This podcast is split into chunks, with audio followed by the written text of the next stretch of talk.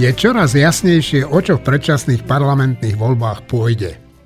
Nie, nepôjde ani o istoty, ktoré kedysi voličom ponúkal smer, ani o udržanie sociálneho štátu, ten je totiž dávno mŕtvý a sociálnym sa už len tvári, podobne ako sa odmaľovaná prostitútka tvári, že je počesnou ženou.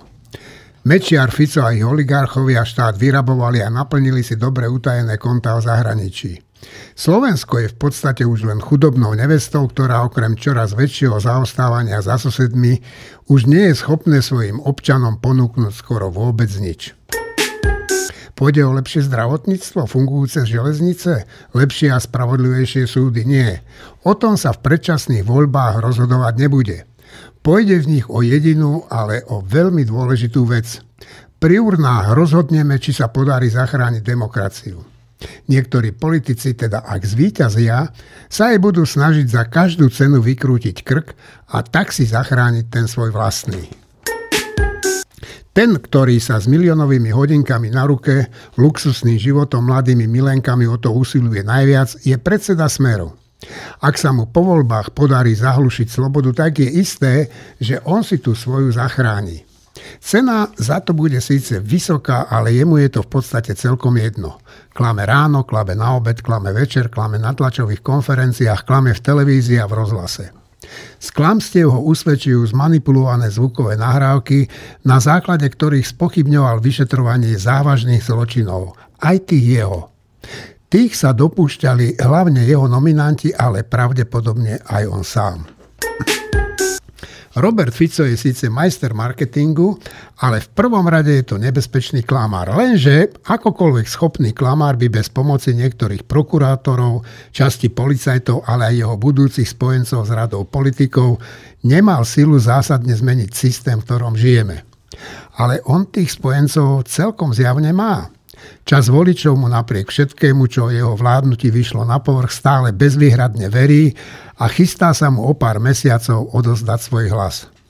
Nejako rýchlo zabudáme. Ohlušený covidom, vojnou na Ukrajine, infláciou a chaotickým vládnutím Igora Matoviča sa chystáme odozdať krajinu do rúk tých, ktorí jej pripravujú nedobrú budúcnosť. Marina Kálisová, Martin Mojžiš, Juraj Petrovič, Tomáš Zálešák a Štefan Hríb budú v podcaste Týždeň s týždňom hovoriť nielen o tom, čo ste práve počuli, ale aj o iných udalostiach, ktoré pokladáme za dôležité. No a ja sa volám Eugen Korda. Jaroslav Špišiak pred niekoľkými minútami doslova oznámil, že vstupuje do progresívneho Slovenska a tým pádom sa bude aktívne zúčastňovať na politike aj na predvolebnej kampani. Tak Marina, čo ty na to? No, keďže to nebolo oznámené naposledy, keď som pozerala, čo sa deje, tak som sa teraz dozvedela pred pár minútami od teba. No, ja mám z toho dojem, že PSK robí silnú a dosť viditeľnú kampaň. Čo je úplne v poriadku, keďže napriek tomu, že to nie je celkom akože mnohom strana podľa môjho gusta, asi ju, asi ju nebudem voliť, ale je to úplne legitimne voliteľná strana a keby sa jej podarilo nielen, že dostať do parlamentu, ale získať veľa hlasov, tak by to bolo dobre pre Slovensko v tejto situácii, v akej sme. Čiže áno, ja to vítam, pretože Jaroslav Spíšek má renome, ktoré môže progresívnemu Slovensku pomôcť. Uh, Štefan, ty dobre poznáš Jara Spíšiaka. Minule si o ňom aj hovoril teda. Áno. Pre mňa je to dobrá správa. E, ja som sa s ním teraz spojil a dohodli sme sa, že urobíme pod lampou teraz v piatok a potom to dáme aj do týždňa v, tlačenom, v tlačenej podobe. E, viackrát sme tu už viacerí hovorili, že e, ten pocit, že na Slovensku nie je koho voliť, nie je úplne správny a presný.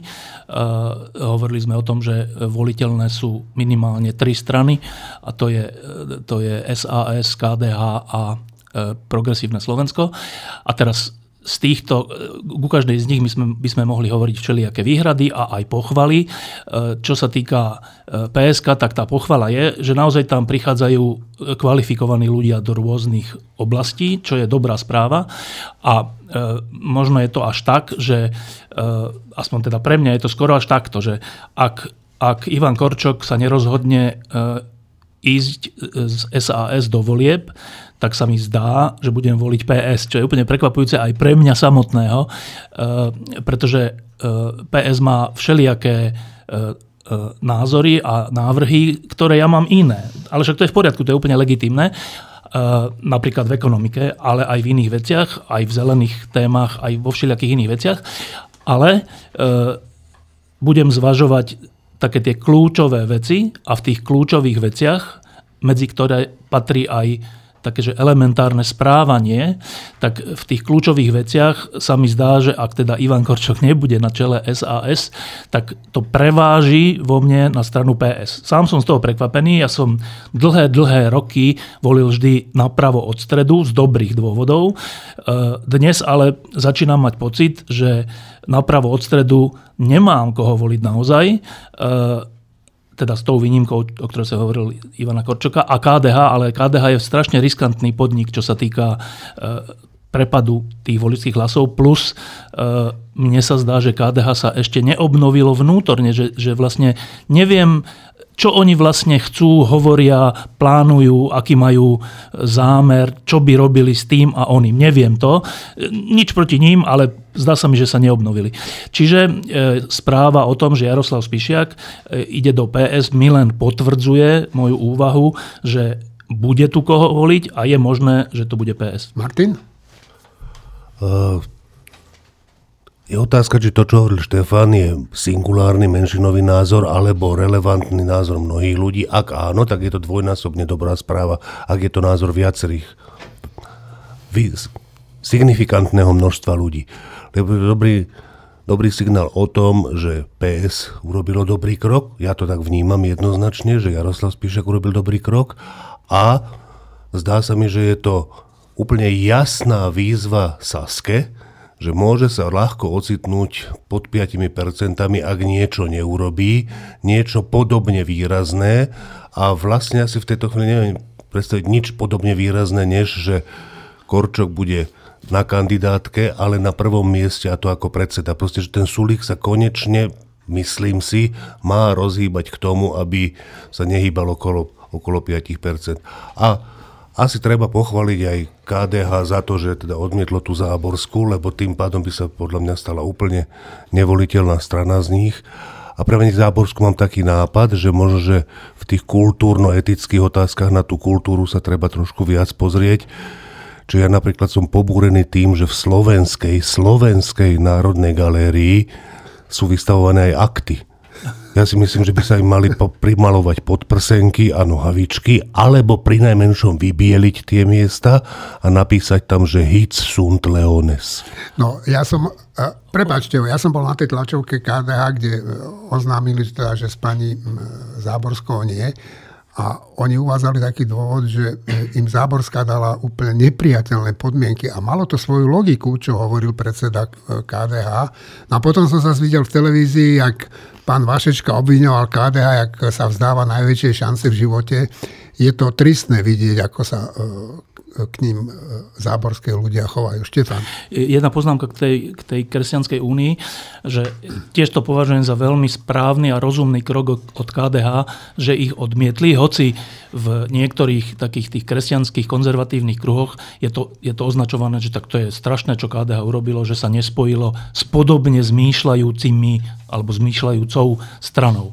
Tak e, len, len aby sme si to vyjasnili, že e, nič proti návrhom, ktoré, e, ktoré smerujú k interrupciám, alebo ktoré smerujú k, proti eutanázii, alebo ktoré smerujú k hoci čomu. Pápež František má mnoho takýchto návrhov. Ale to nie je rozhodujúce pre posudzovanie v tomto prípade Kresťanskej únie. Rozhodujúce je, že v akom kontexte sa tieto návrhy podávajú a s akým cieľom. A to, že vlastne tá Kresťanská únia inú agendu nemá než túto a každých každého pol roka to mechanicky dávajú do parlamentu. No. To úplne škodí tej samotnej veci, lebo zvyšuje sa averzia celej verejnosti voči takýmto e, stále dokola e, podávaným návrhom. Čiže to nie je tak, že Kresťanská únia je podobne zmýšľajúca ako KDH, keďže si v niečom e, myslí to isté. To je úplne inak, že Kresťanská únia sa za posledné roky vyprofilovala ako oportunistická strana, hoci sa to zdá, že oni, oni sa, sa situujú do role, že oni sú tí zásadoví a budú robiť napriek tomu, že väčšina je proti, budú proste byť za život, budú za život dôvod. Ale v skutočnosti to je to, že politická neschopnosť, neschopnosť zaujať niečím iným je prekrytá teda tým, že takéto hrozne citlivé a ťažké témy si si sprivatizujem a, a budem jediný nositeľ tých tém na Slovensku a myslia si, že tým akože zaujmu. Tak takýto spôsob predávania kresťanských tém je zavrhnutia hodný a je úplne správne, že KDH to odmietlo. No, ja by som ešte, skôr než ti Juraj dám e, slovo, e, sa vrátil k tomu, k tej Saske a k tomu e, Korčokovi. Ja som minulý týždeň hovoril s pánom Sulíkom a chcel som s ním rozhovor, ale nemal čas. A spýtal som sa o nákorčoka. A a on mi povedal, že tú ponuku má stále na stole. Hovorím, ale Korčok nemôže byť dvojka. A Sulik mi povedal, no tak ne, a nemôže byť ani jednička. Tak možno sa to zmení. No, ja som chcel začať tým e, reakciou na to, čo hovoril Števo, ale budem reagovať najprv, čo si hovoril ty. E, toto je problém Sasky. E, ja to vnímam ako zásadný problém a konkrétne problém Richarda Sulika, ktorý stále má ten pocit, že to dopadne ako v minulých voľbách, kde Saska sa potácala na hranici zvoliteľnosti a potom sa v zásade bez problémov, a to nie sú jediné voľby, cez tú hranicu prehúpla. To znamená, podľa mňa SAS aj dnes žije v tej ilúzii, že no my síce teraz máme 5%, ale vo voľbách aj tak tých 7-8 budeme mať. A preto ani Sulik necíti tlak na to, aby povedzme tomu Ivanovi Korčokovi ustúpil. Takže obávam sa, že SAS nedopadne dobre, keď to takto pôjde ďalej, pretože to potácanie sa na tej hranici zvoliteľnosti je podľa mňa iné, ako bolo pred tými tromi rokmi, alebo no, tromi rokmi.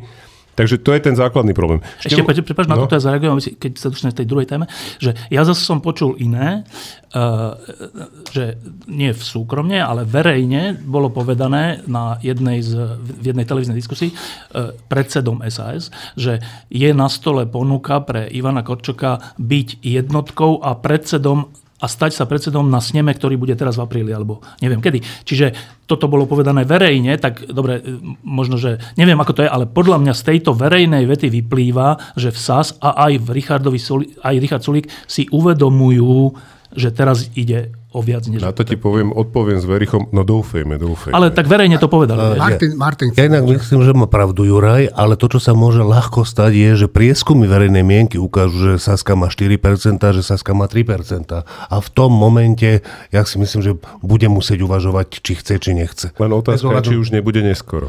Uh, vieš, ešte, teraz sa ukazuje, Lebo to môže byť ten našťa... efekt tej snehovej gule len opačný. Že proste... ale ukazuje sa, že na, teraz, že na, našťastie sú tie voľby až kon, na konci septembra, to znamená, že kandidátky sa podávajú na začiatku leta a dovtedy máme niekoľko mesiacov. Ja ešte len teda k tomu, čo si ty ešte hovoril, že nie si proti takým návrhom, ako povedzme dávala Kresťanská únia interrupciám a tak ďalej. Ja musím povedať, že v tomto zase s tebou e, fakt nesúhlasím. Ja som jednoznačne proti takým návrhom, pretože oni e, tým, že sa opakovane podávajú, na jednej strane môžu vyvolávať nejaký odpor.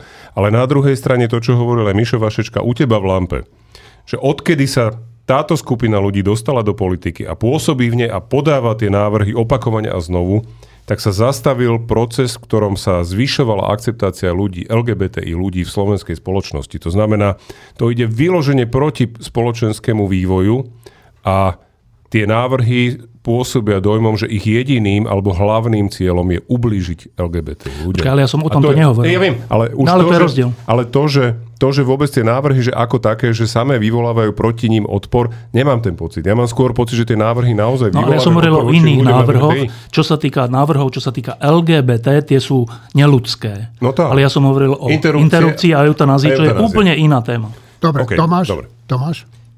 No, tu by bolo e, viac poznámok. Jednak e, bol by som opatrný. E, preferencie sa ešte budú do decembra, pardon, do septembra hýbať. Oni sa veľmi pohybujú, tie odhady sa líšia.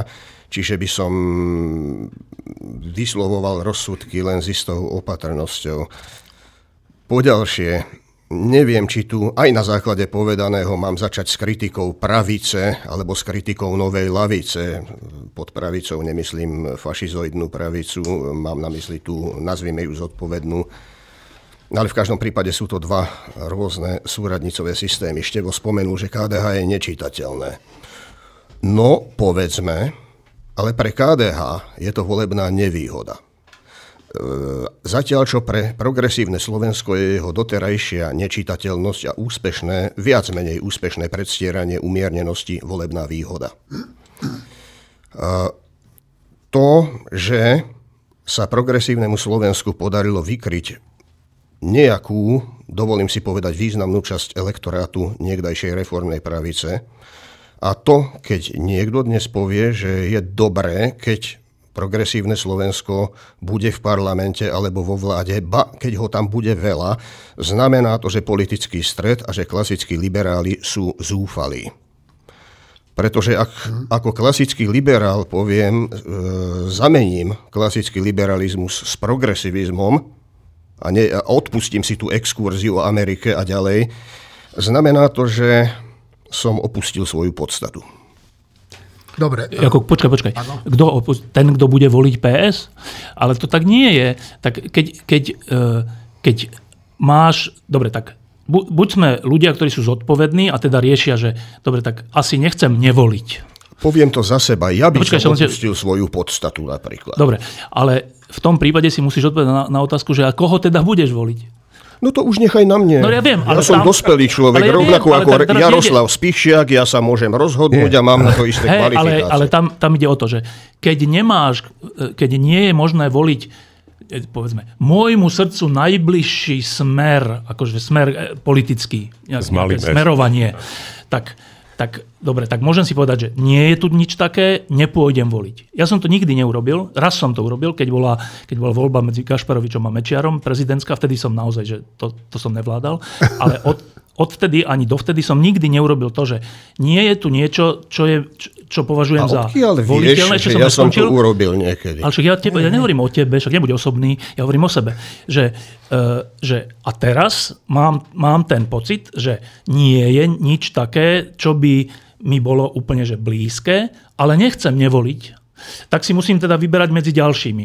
A teda čo si mám? Jakú mám možnosť? Tak mám možnosť, že demokratov, ale tam mám problém, že tak to je, to je, to je Olano 2 v niečom, hoci sú o mnoho lepší. Ale ale asistovali Matovičovi 3 roky pri tom, čo tu rozvrátil dôveru spoločnosti. Tak to sa mi nechce. Máme tu SAS, ktoré zase, že ja som ich viackrát volil, ale spôsob ich konania, vysvetľovania vecí a viaceré e, Richardové Sulíkové kroky sú pre mňa už že príliš, že už sa mi to zdá, že už to nechcem stále znova opakovať. No a už potom tu mám iba KDH, o tom som hovoril, prečo by som ich asi nevolil, a potom je tu už iba PS a, a, a iné tu nemám. Čiže ja si myslím, že v tej chvíli už nejde o moju, o moju nejakú vnútornú podstatu, ktorú opúšťam alebo neopúšťam, že v tej chvíli ide o to, že či urobím niečo pre lepšie budúce Slovensko, alebo zostanem doma. Tak ja som sa rozhodol, že urobím nie, niečo pre lepšie budúce Slovensko. Martin? Ja myslím, že ja som Tomášovi úplne rozumel, čo hovoril, ale Tomáš, ty niekedy používaš strašne abstraktné vyjadrenia, ktoré je, že, že je pre mňa je to normálna námaha si to preložiť do ľudskej reči. Teraz si napríklad použil také slovné spojenie v súvislosti so Slovenskom, že zodpovedná pravica. Ale to je, že abstrakcia takého rangu, že ja na to takmer nestačím. No, uh... Uh, ja by som možno na to reagoval, ja rozumiem aj Tomášovi, rozumiem aj tebe, Števo, že si si povedal, že dobre, už nechcem tú Sasku stále si vnútorne ospravedlňovať do tej miery, ale keď už sa raz pustím do toho, že idem do kompromisu, lebo idem do kompromisu volebného, tak stále by, som, by mi bol bližší ten kompromis v tom zmysle, že hodnotovo volím stranu, ktorá mi je bližšia, ako stranu, ktorá mi je hodnotovo vzdialenejšia len preto, že je slušnejšia a ona je čiastočne slušnejšia len preto, že ešte nebola pri moci. Ona nebola konfrontovaná s nutnosťou komunikovať svoje rozhodnutia voličom v situácii, keď je pri moci. To je veľmi komfortná pozícia a musím povedať, že niektoré vyjadrenia niektorých predstaviteľov PS sú pre mňa že ďaleko začiarov, pretože predstavujú taký aktivizmus, z ktorého mne sa vyrážajú kvapky potu na čele. To znamená, že bol by som v tomto opatrný a keď už idem do kompromisu, asi radšej hodnotovo bližšiu stranu. No. Tak to je v poriadku, to je úplne v poriadku a to je iba v miere toho, že čo je pre človeka už začiarov a nezačiarov pri tej hodnotovo bližšej strane. Po, pre mňa viaceré veci v Saske sú už začiarov ja by... za, tie, za tie roky, ale iba jednu vec ešte poviem, že v Novom týždni teraz nám píše Tomáš Kolvania o také zaujímavé veci, ktoré sa v Amerike deje. V Amerike idú, tak ako aj v iných krajinách, idú zakázať vo vládnych inštitúciách TikTok, to je tá čínska, čínska aplikácia, z dôvodu bezpečnosti a, a týchto vecí. A, a americkí progresívci, viacerí, sa proti tomu stavujú s argumentom, že to je rasistické, akože rasistické v zmysle proti inej rase, teda čínskej, čo je úplná, úplná že strašná blbosť. To sú tie cancel culture no, no, nezmysly, no, hej? ale hovorím to preto, že, že v tejto strašne dôležitej oblasti, ktorá sa týka aj bezpečnosti, aj, aj geopolitiky, aj Ukrajiny, aj týchto, aj členstva v NATO a tak, je, je, je tá naša to naše progresívne Slovensko úplne iné ako, to, ako títo americkí progresívci. Úplne. Oni súhlasia so, so zrušením TikToku, sú na strane Ukrajiny veľmi, sú za vojenskú pomoc Ukrajine, no proste sú za naše členstvo v NATO. Čiže len hovorím, že e, keď sa povie progresívci, tak to má tiež všelijaké otiene, ktoré na západe sú často hroznejšie a také, ten prípad, prípad s TikTokom je úplne že šialený. A potom sú umiernení progresívci. A teraz tí ľudia, ktorí do PSK prichádzajú teraz, sú podľa mňa ani není progresívci. Že nie, že umiernení, ale že sú stredoví ľudia, alebo také niečo. No, hovorím to len preto, že, že tá škála toho, čo sa nazýva progresívne, je, je veľmi široká. Marina? Myslím, že Tomáš mal na mysli mňa, keď hovoril, že povedať, že progresívne Slovensko, že by bolo dobre, aby sa dostalo do parlamentu, že to s tým by sa nestotožnil. Ja to hovorím preto, a predtým som povedala, že zrejme progresívne Slovensko voliť nebudem, lebo mi nie je hodnotovo celkom blízke. Ale myslím si, že je lepšie, nech sa dostane do parlamentu tento typ ľavice. A koho budeš voliť? Pravdepodobne tú Sasku. No čo ma, ja, ja, ale to je ten kompromis, ktorý musím uzavrieť sama so sebou a predtým si musím zrejme trikrát odpľuť, prípadne sa prežehnať, pretože, áno, a pretože, a dôvodom je skutočne to, čo sa tu na už stokrát povedalo, a to sú spôsoby Richarda Sulíka, ktoré sú, a jeho absolútne zahmlená predstava o mnohých hodnotách, v ktorých by podľa mňa slušný klasický liberál mal mať úplne jasno. No, ale ja som dnes bol v parlamente, keď tam bola tá e, e, podpredsednička toho ukrajinského parlamentu Najvyššej rady a musím povedať, že e, väčšina tých saskárov tam poctivo sedela. Veď to, väčšina to, Sasky je úplne v poriadku. No tak, ale tak nemôžete, nemôžeme tú Sasku úplne stotožňovať len so Sulíkom, áno? No, Aj keď on to často ten... robí. Aha, veru áno. A veru áno. No áno, no, no dobre. Ako boli, boli, boli mnohí takí v Saske, z ktorých sa ste nestotožňovali, už nie sú v Saske na mnoho, mnoho vln. Dobre, Tomáš, ty si chcel? No. Ja som v nevýhode. Nemyslím si, že je tu mojou úlohou teraz hovoriť o tom, koho budem voliť, aj keď mám o tom nejakú predstavu. Uh, možno preto sa vyjadrujem vyhýbavo, nie abstraktne. No, Ľudia sú mi dôležitejší než idei. Pre mňa sú dôležitejší aj tí, čo chodia do krčiem a nie len do internetových kaviarní. Dobre, tak e, tak zostaňme ešte teda pri tých preferenciách, že koho voliť, koho nie. E, pozeral som v nedelu debatu, e, v ktorej vystupoval Robert Fico a pustili mu tam e, v televízii Markiza zase jeden dôkaz o tom, že on je normálne obyčajný klamár. Ja už to inak neviem ani nazvať. A Robert Fico už vedie v tých predvolebných prieskumoch a je to už, myslím, tretíkrát, čo predbehol, predbehol Pelegriniho. A teraz Smer vykrikuje, že tu budú sfalšované voľby. Tak jak vy vnímate to, toho Roberta Fica? Je to fakt riziko? No ja si myslím, že to je veľmi významné riziko e, ohrozujúce demokraciu, ak by, ak by Smer získal ako významné, významné postavenie v parlamente a teda dokonca sa dostal do pozície, že by skladal vládu tak ja to vnímam ako ohrozenie demokracie, pretože tá snaha o demontáž e, právneho štátu, ktorý nemôže viesť inám ako k nejakému trestným stíhaniam predstaviteľov Smeru, však tie sa aj dejú, zase boli vznesené nejaké obvinenia voči Kaliňákovi a Brhelovi. To znamená, že polícia pracuje. E, takže tam, to je ten jeden moment. Ten druhý moment, áno, to vykrikovanie už teraz o, o sfalšovaných voľbách e, veľmi pripomína Donalda Trumpa a obávam sa, že tým cieľom je samozrejme dosiahnuť úplne rovnakú náladu a dosiahnuť úplne rovnakú mobilizáciu a fanatizáciu týchto fanúšikov Smeru. aby v prípade, že teda tie voľby nedopadnú tak, ako si Smer predstavuje, tak možno došlo naozaj aj k nejakým akciám podobným, ako došlo po voľbách v Spojených štátoch. Takže ja to vnímam ako zásadné ohrozenie demokracie na Slovensku. Preto no možno dokáž, dokážem pochopiť to, čo hovorila Marina, že teda radšej veľa PS v parlamente ako veľa smeru hlasu v parlamente, lebo to rozhodne je lepšie z hľadiska hodnotového ukotvenia v rámci rešpektu k právnemu štátu a tak ďalej, to čo hovoril Števo. Čiže Fico je podľa mňa veľmi dobrým žiakom Vladimíra Mečiara, ktorý mal lož ako pracovnú metódu. Fico sa to naučil a dokonalil tú metódu úplne perfektne. Takže mm, je to riziko, pretože rozkladá zmysel slov, rozkladá zmysel e, fungovania štátu.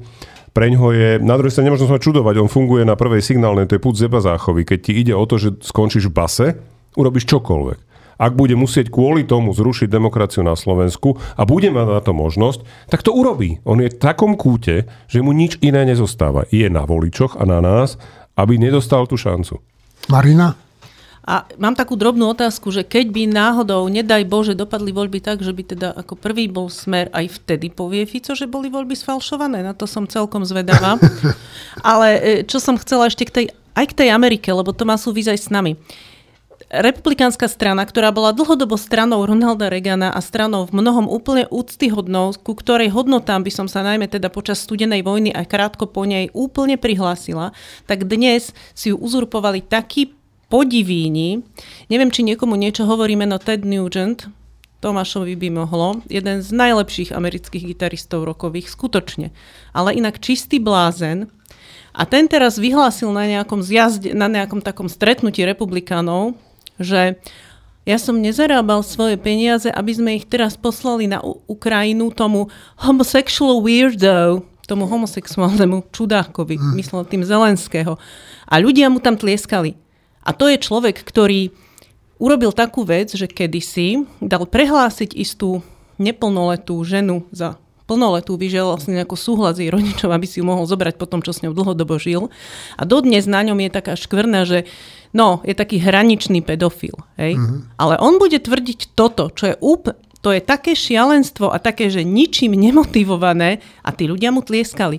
A toto sú mnohí dnešní republikáni, čiže ja sa bojím, že ľudia, voliči niektorých typov strán strácajú absolútne schopnosť rozlišovať, čo sa im podsúva a že tým pádom ja sa nedivím, keď u nás povie Fico, keď mu dokážu klamstvo, v priamom prenose mu ho dokážu no, a on povie, vyrazili ste si nôž do brucha.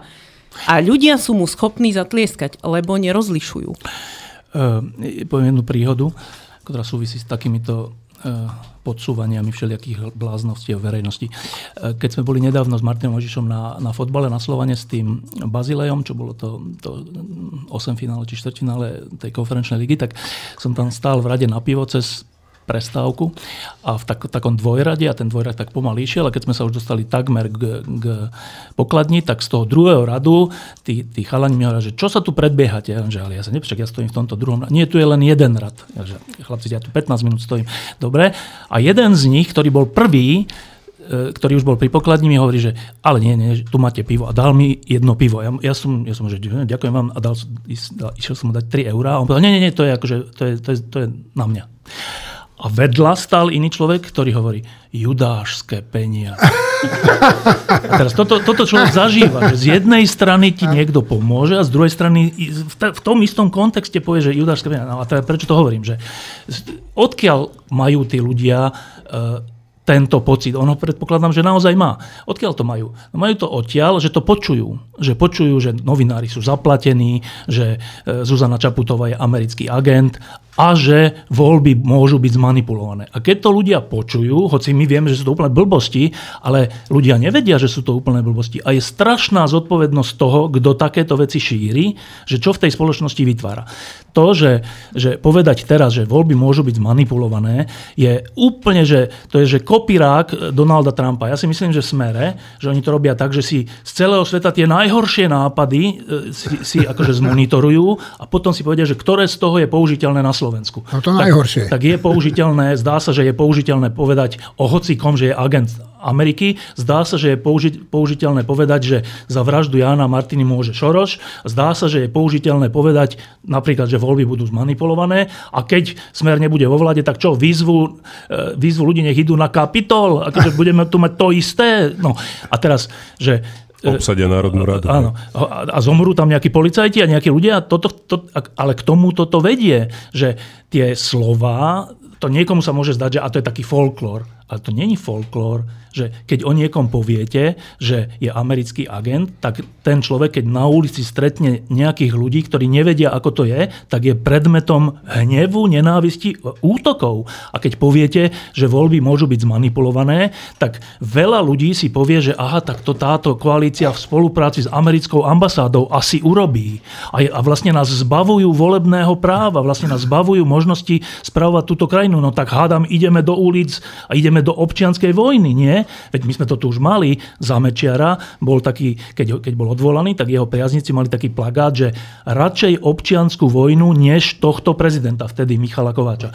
Že to tu je, akože v nás ľuďoch na Slovensku je tento, táto kapacita výjsť a ničiť a robiť zle iným ľuďom až, na, až, až po mieru e, vyhľadzovania alebo teda deportácií. Tak s týmto sa hrať a tým získavať percentá, aby som vo voľbách bol úspešný, je, že tá najhoršia vec, čo si viem vôbec predstaviť, niektorí teraz hovoria, že vlastne, vlastne Fico aký je šikovný. Ale to je, akože použiť slovo šikovnosť na akože politicky šikovný, alebo že aký je dobrý marketér. Ale, ale ja by som akože veľmi varoval pred používaním takýchto pozitívnych slov, z očí v oči, že kriminálnej veci, to, je, to sú podľa mňa, že ja neviem, či sú to trestné činy, ale že sú. z hľadiska nejaké, nejakého fungovania tejto spoločnosti je to to najhoršie, že to rozvracia túto spoločnosť a vnáša, vnáša to do nej nenávisť. Čiže ak, ak smer povedal, že voľby môžu byť zmanipulované, tak sa sám opakovane už niekoľkýkrát zaradil k úplnému extrému na Slovensku. Tomáš? Ted Nugent a rock'n'roll. V rozpore s tým, čo by si dnes mohol poslucháč myslieť, my máme s Marínou oveľa, oveľa viac spoločných názorov, než sa na prvý pohľad zdá. Mne nedávno dokonca na Facebooku vyšlo, to sú také tie hry, akože napríklad, kto bude kým budeš v budúcom živote, alebo s kým, kým si bol v minulom živote, alebo menovite tam bolo, s kým budeš sedieť v base. Vyšla mi Marina Galisová. A za čo? Podľa mňa, podľa mňa je v tom heavy metal, ale neviem, nie som si istý. Áno. Ale pokiaľ ide teda s Tedom Nagentom a s inými, minule sme tu diskutovali in, iné hviezdy, sa asi zhodneme v tom, že rock'n'rollovým hviezdám tlieskame radšej vtedy, keď niečo poriadne zahrajú, ako náhle začnú ideologizovať alebo politizovať, či nebodaj niečo ďalšie tak už tam toho veľa na potlesk nie je. No však Jožo ráže ale toho tá príkladom. pôvodná tam, tam si nesom istý ani tým druhým, ale dobre, dobre, dobre, dobre. Nechcem sa do, v tom utopiť teraz. Ale tá pôvodná otázka bola na Roberta Fica a teraz na pochmúrnejšiu tému. Robert Fico je muž resentimentu. Je veľa politikov, ktorí majú nejakú východiskovú skúsenosť. Ja samozrejme špekulujem, ale pre mňa, myslím si, že východisková skúsenosť Roberta Fica, ktorý si ako mladý muž plánoval svoju komunistickú kariéru tesne pred pádom komunizmu a ten pád komunizmu do to, mu do toho vošiel a rozbil mu to dočasne, to bol ten moment, keď kachličkoval tú svoju kúpeľňu. Nie, to bol Paška. To bol Paška. To bol Paška. Tak sa ospravedlnil. On si nevšimol sa, november. To som sa, on ale vyhlasoval... Ja vyhlásil, že si nevšimol november. Vyhla, vyhlásil, že to nezaregistroval, že si to nevšimol, čo z jeho úst znie, že si to sakramensky dobre všimol. A, a to bol jeho východisková trauma, ktorú si on lieči dodnes. Martin? Ja, ja som chcel len poznámku, lebo k tomuto... Juraj teraz hovorí? Áno. K vyjadreniam rôznych umelcov na rôzne témy mal krásnu poznámku Ricky Gervais na Golden Globes, kde hovoril tým hercom, ktorí sedeli tam všetci pod ním, že vy, prosím vás, keď sa chcete k čomukoľvek vyjadrovať, tak sa nevyjadrujte. Vy ste často chodili menej do školy a Greta Thunberg. Vy nemáte vôbec žiadne právo vyjadrovať sa k spoločenským otázkam, lebo o nich nič neviete. Príďte sem, zoberte si sošku, poďakujte Bohu, rodine a producentom a pálte do píp.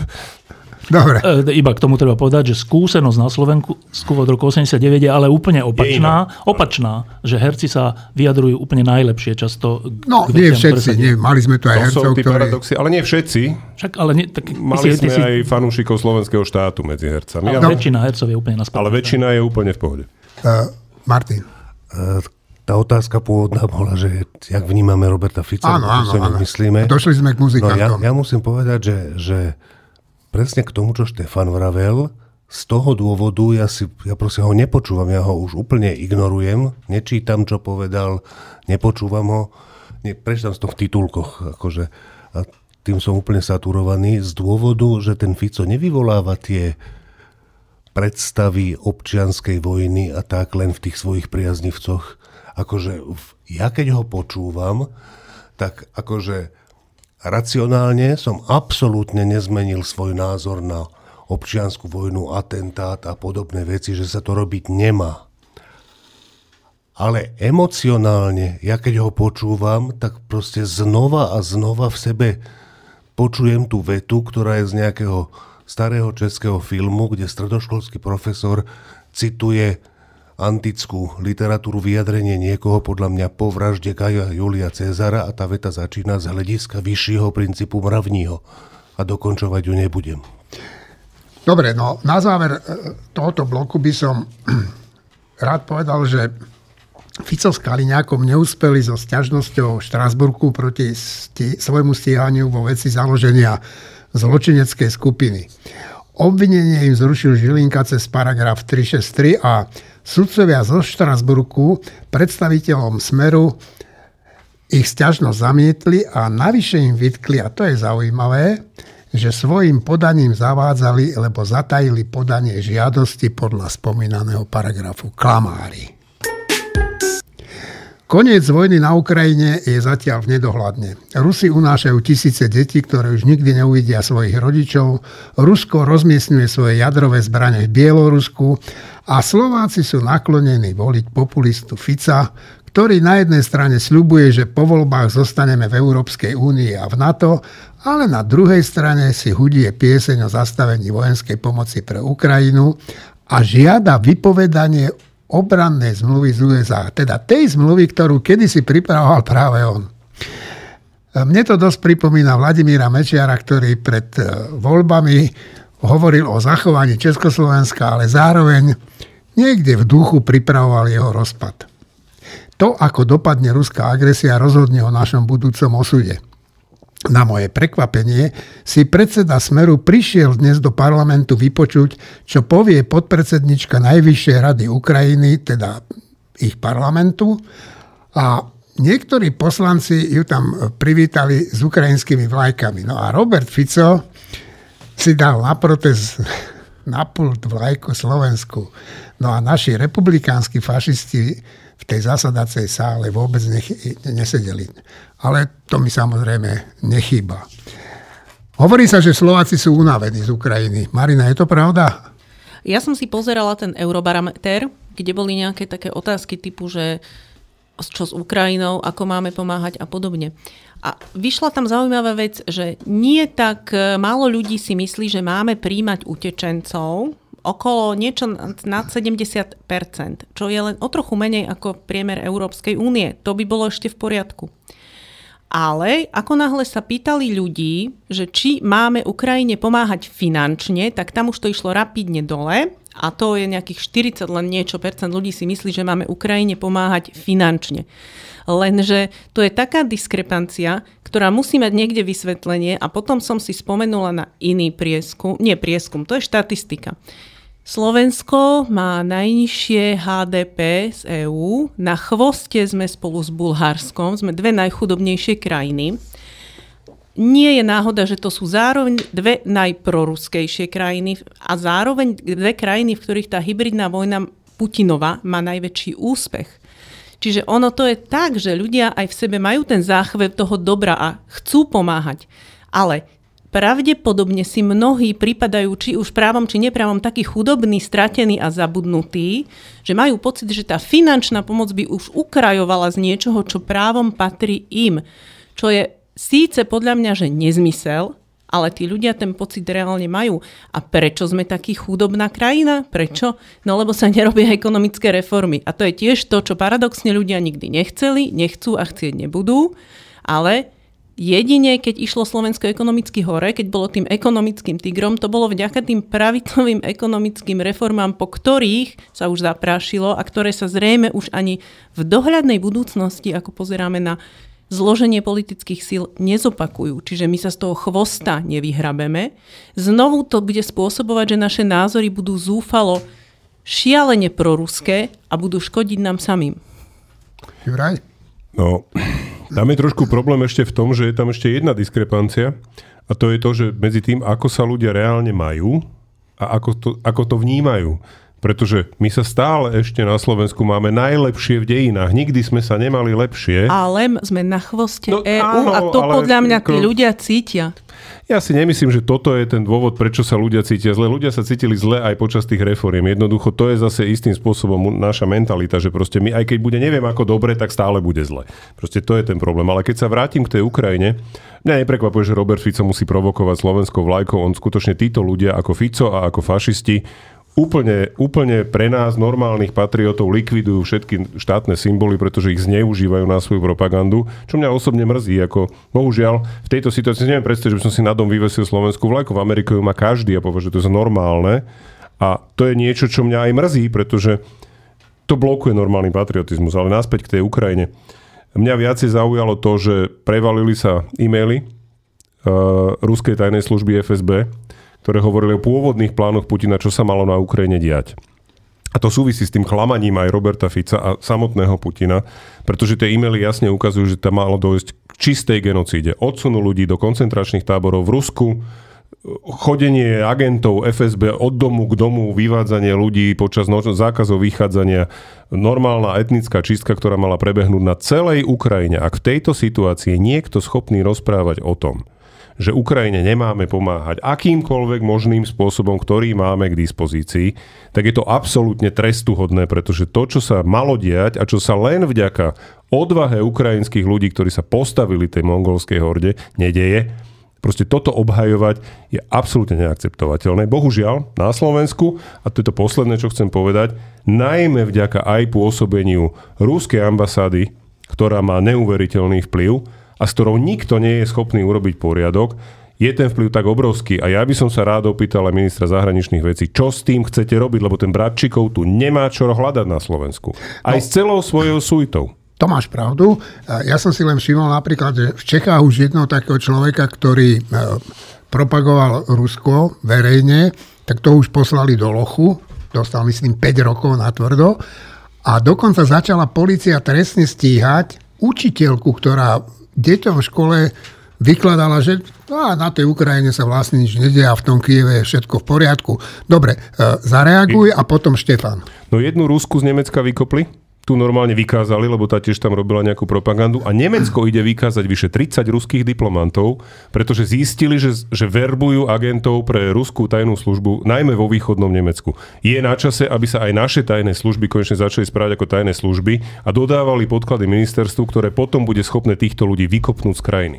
Štefan. Uh, tak pôvodná otázka bola, že či sme unavení z vojne na z vojny na Ukrajine, tak určite sme unavení na, z vojny na Ukrajine, ale na Ukrajine Ukrajinci nie, že sú unavení, ale zomierajú. A, a teraz sa veľa píše o tom, a to, je, to tak ide tak bokom, ale je to hrozná vec, že, že e, sú premiesňované ukrajinské deti do Ruska a tam pre, prebieha proces, proces adopcie alebo proste ich nejakej prevýchovy. Poruštenie. Tak to je akože... To je... Za nemeckého nacionálneho socializmu sa, tomu, sa to nazývalo Lebensborn. No, a, a, a že, že čo je toto, čo je nejaká naša únava proti tomuto? Že, tak si predstavme na chvíľku tie deti, že aké oni majú teraz pocity že v čom to žijú. A predstavujem si tie matky tých vojakov ukrajinských, ktorí zomierajú po tisícoch. Že, dobre, a teraz, keďže je to tu kúsok vedľa nás, tak, tak čo my môžeme vlastne urobiť? Tak môžeme, byť, môžeme si zatvoriť oči a starať sa o svoje výplaty a o svoje e, malé životy. Môžeme, ale, ale e, čo je to, aký by to, ako by sme sa sami na seba pozerali potom, ako na, ako na krajinu, ako na spoločenstvo, že čo, čo, čo by sme my boli zač, keby sme nechali suseda vraždeného a, a pričom by sme vedeli, že mohli sme tomu zamedziť, ale neurobili sme to, lebo práve pozeráme fotbal. Že čo by sme, čo, čo by sme boli zač? No a, a presne táto je tá situácia, že, že e, to, ne, to, to o politiku, že pravica chce niečo, lavica iné a, a nejaký, niekto vidí viac geopoliticky tú vec, tak má iný názor, ten, ten zase tak. To, toto sú úplne, toto treba dať úplne, že bokom. Že tu ide o to, že zachraňovať ľudské životy. Normálne, že zachraňovať ľudí, ktorí sú pod uh, útokom ruských rakiet, tankov a neviem čoho. Uh, no a v tejto situácii existuje veľa uh, spôsobov, ako prejaviť spolúčasť. Existuje, môže, môžeme im pomôcť finančne, vojensky, humanitárne, všelijako. Ale môžeme im pomôcť aj nejakým, nejak symbolicky. Tak napríklad, keď bol Kennedy v, v rozdelenom Berlíne, tak tam mal tú takú legendárnu reč, na, na, konci ktorej, na, na konci ktorej povedal, že ich bin ein Berliner, že ja som Berlínčan. Ale on nebol Berlínčan, on bol Američan. Ale povedal to preto, aby tí ľudia v Berlíne vedeli, že on je na ich strane. Že on je na strane toho, aby tam nebol ten komunistický rozdelený, eh, rozdelený Berlín, ale aby tí ľudia boli slobodní. E, keď, keď e, napadli tú, tú karikaturistický časopis Charlie Hebdo, tak potom po svete bolo, že, že ja som Charlie Hebdo, napriek tomu, že mnohí nesúhlasili s tým, že ako sa správa Charlie Hebdo. Ale o to nešlo, lebo ich zabíjali. Tak vtedy je, je ako sa môžeš postaviť na stranu toho zabíjaného? Tak minimálne tak, že povieš, že si na jeho strane. Minimálne. No a to hovorím preto, že v tom parlamente, keď bola tá podpredsednička eh, ukrajinského parlamentu teraz, dnes, tak, tak tam niektorí poslanci, myslím, že Sasky, mali ukrajinskú vlajku. A to nie preto, že oni sú Ukrajinci, ale preto, aby tá Ukrajinka, tá politička vedela, že my sme na ich strane. To je úplne, že to je to isté ako tie pred, predošlé príklady. A teraz, v tejto situácii si tam dať slovenskú vlajku, to je to, tak predstavte si, že, že Kennedy by v Berlíne povedal, že ja nie som Berlínčan, ja som Američan. Aha. Že čo by to vlastne hovorilo? Čo, čo by vlastne tí Berlínčania vtedy pociťovali? Alebo keď zabijú nejakých redaktorov satirického časopisu, tak by ľudia by si dali na svoje toto, že ja nie som ten časopis. Že, veď môžeš byť ticho, ale keď urobíš až ten krok, ešte ten ďalší krok, že ty vlastne tej ukrajinskej podpredsedničke parlamentu hovoríš, že ja nie som Ukrajinec, ja nie som na tvojej strane. Ty si tu na Slovensku, nie na Ukrajine. Inými slovami je toto ten jazyk. Ale to je hrozný jazyk, že akože zase pre menej informovaných ľudí to môže vyzerať tak, že on vlastne, oni vlastne iba tí smeráci dali najavo, že oni sú za slovenské záujmy. Predpokladám, že takto to budú aj interpretovať, že my sme tu za slovenské záujmy. Ale, ale akože elementárne pravidla nejakého stretávania a správania sa a, a toho, že čo jednotlivé signály znamenajú, hovoria niečo úplne iné.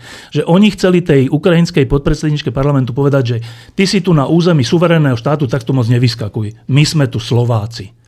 A to je v situácii, keď tí Ukrajinci zomierajú úplne strašný, strašné gesto. No, ja som bol v tom parlamente a tam na tú podpredsedničku tej najvyššej rady čakala taká skupinka e, dám so svojimi malinkými deťmi a e, keď, tam, keď tam prišla tá podpredsednička, tak sa fotila e, pri tých našich symboloch štátnych a ja som tam povedal také, že sláva Ukrajine. Ona mi povedala, kerujem sláva a jeden novinár mi povedal, že to sa nepatrí tu takto hovoriť, jak to môžeš? Tak to nie len tí politici, ale niektorí novinári to takto, takto vnímajú. A ešte chcem spomenúť, že potom ako odišla, tak sa ozval uh, poslanec Kufa, ktorému vadila tá zástava ukrajinská tam a povedal, že teda mal by sa tu dodržiavať poriadok a že nemali by sa tu vyvešiavať v parlamente cudzie zástavy. Hrôza. Štefan, chceš? E, k tomuto sa... Dobre. Kukofovi nie, ale chcem jednu vec povedať, ktorá s tým súvisí. E, dnes, presne dnes, je 19 rokov od vstupu Slovenska do NATO, do Severoatlantickej aliancie. Dnes je ten dátum, to je úplne že zhoda okolností. A e, že čo to znamená? Zase, že pre menej informovaných ľudí, alebo pre ľudí, ktorí tzv. sa nezaujímajú o politiku, tak, tak e, predpokladám, že oni majú taký obraz, mnohí z nich, že to sme vtedy vstúpili do nejakej vojenskej aliancie, kde sme teda vláčení záujmami USA. Predpokladám, že takýto nejaký pocit môžu mať ľudia. Lebo, lebo to tak počúvajú od iných, od, od svojho druhu elít to tak počúvajú od časti. No, tak, e, ale považujem za dôležité to povedať, že dnes je ten dátum, v ktorom sme sa pred 19 rokmi zabezpečili pred tým, čo sa dnes deje na Ukrajine. Že toto je tak, že, že e, tu sú také reči, že na to sa nemalo rozširovať a neviem čo, lebo tým nahnevalo Rusko. Ale na to sa nerozširovalo my sme vstupovali do NATO s tým, že sme, e, že sme to strašne chceli a aj reálne strašne potrebovali. A mnohí nám v tom pomohli vrátane Českej republiky, aby sme to ešte stihli. A keby sa to nestalo pred tými 19 rokmi, tak dnes by sme mali úplne rovnaký pocit, aký majú Moldavsko, Gruzínsko, Azerbajdžan, neviem kto všetko, ktorí sa modlia, aby tam Rusko nevtrhlo. A, a možno, že do, možno, že do Moldavska aj vtrhne, však časť už aj obsadilo. A možno, že aj v Gruzínsku niečo urobia, však časť už aj obsadili. A my máme absolútny luxus od už 19 rokov, že, že Rusko, vedomé si, že je slabšie ako NATO, to, toto minimálne bude hrozne zvažovať, či sa dotkne akéhokoľvek vojaka NATO na území členskej krajiny NATO. Tak, tak ja to považujem, že to, že, sme, že sa to podarilo za, za pomoci Václava Havla a za pomoci všelijakých iných ľudí, že ja to považujem za najdôležitejšiu vec, ktorá sa tu podarila od roku 1989, pretože, bez, pretože ona úplne že v základe garantuje to, že sme slobodná krajina. Nebyť toho, tak sme úplne inde. Že to si málo kto uvedomuje a, a, a teraz neprajníci alebo iní budú, že a čo tá vojna v Juhoslávii a v Iraku a neviem, všelijaké s tým nesúvisiace veci. A ja iba hovorím, že vstup do NATO je, je najhviezdnejšia chvíľa od roku 1989, ktorá sa tu podarila. Dvo, dokonca je dôležitejšia ako náš vstup do Európskej únie. Bez NATO by sme boli stratení. Tomáš? Ľudia sú trpia dezilúziou, alebo sú naštvaní, alebo sú depresívni, agresívni, autoagresívni prípadne nie preto, že, sa, že by sa nemali lepšie než e, v druhej polovici 20. storočia, alebo ich predkovia v 19. storočí, alebo v 17. storočí, ale oni sa tak správajú preto a vtedy, a my všetci sme takí, keď máme najskôr nejaké očakávania, či už spontánne, alebo niekým umelo stimulované, a potom tie očakávania narazia na nejaký sklenený plafón. A pokiaľ ide o... No, my sme presne v tomto štádiu vývoja. Pokiaľ ide o tú únavu z Ukrajiny, keby som bol Putin, rátam s tým a verte mi, že Putin s tým ráta, ráta a ráta nielen s únavou na Slovensko a vie, že sa mu vyplatí urobiť z ukrajinského konfliktu vleklý, nízkointenzívny konflikt aj vtedy, keď evidentne nemôže jednoznačne vyhrať. Dobre, no my, ako sme tu dúfame, že Putin nevyhrá a hlavne, že Ukrajina Ide, vyhrá. Sláva Ukrajine, Štefan... ale ešte predtým ano, zase jednu reklamu.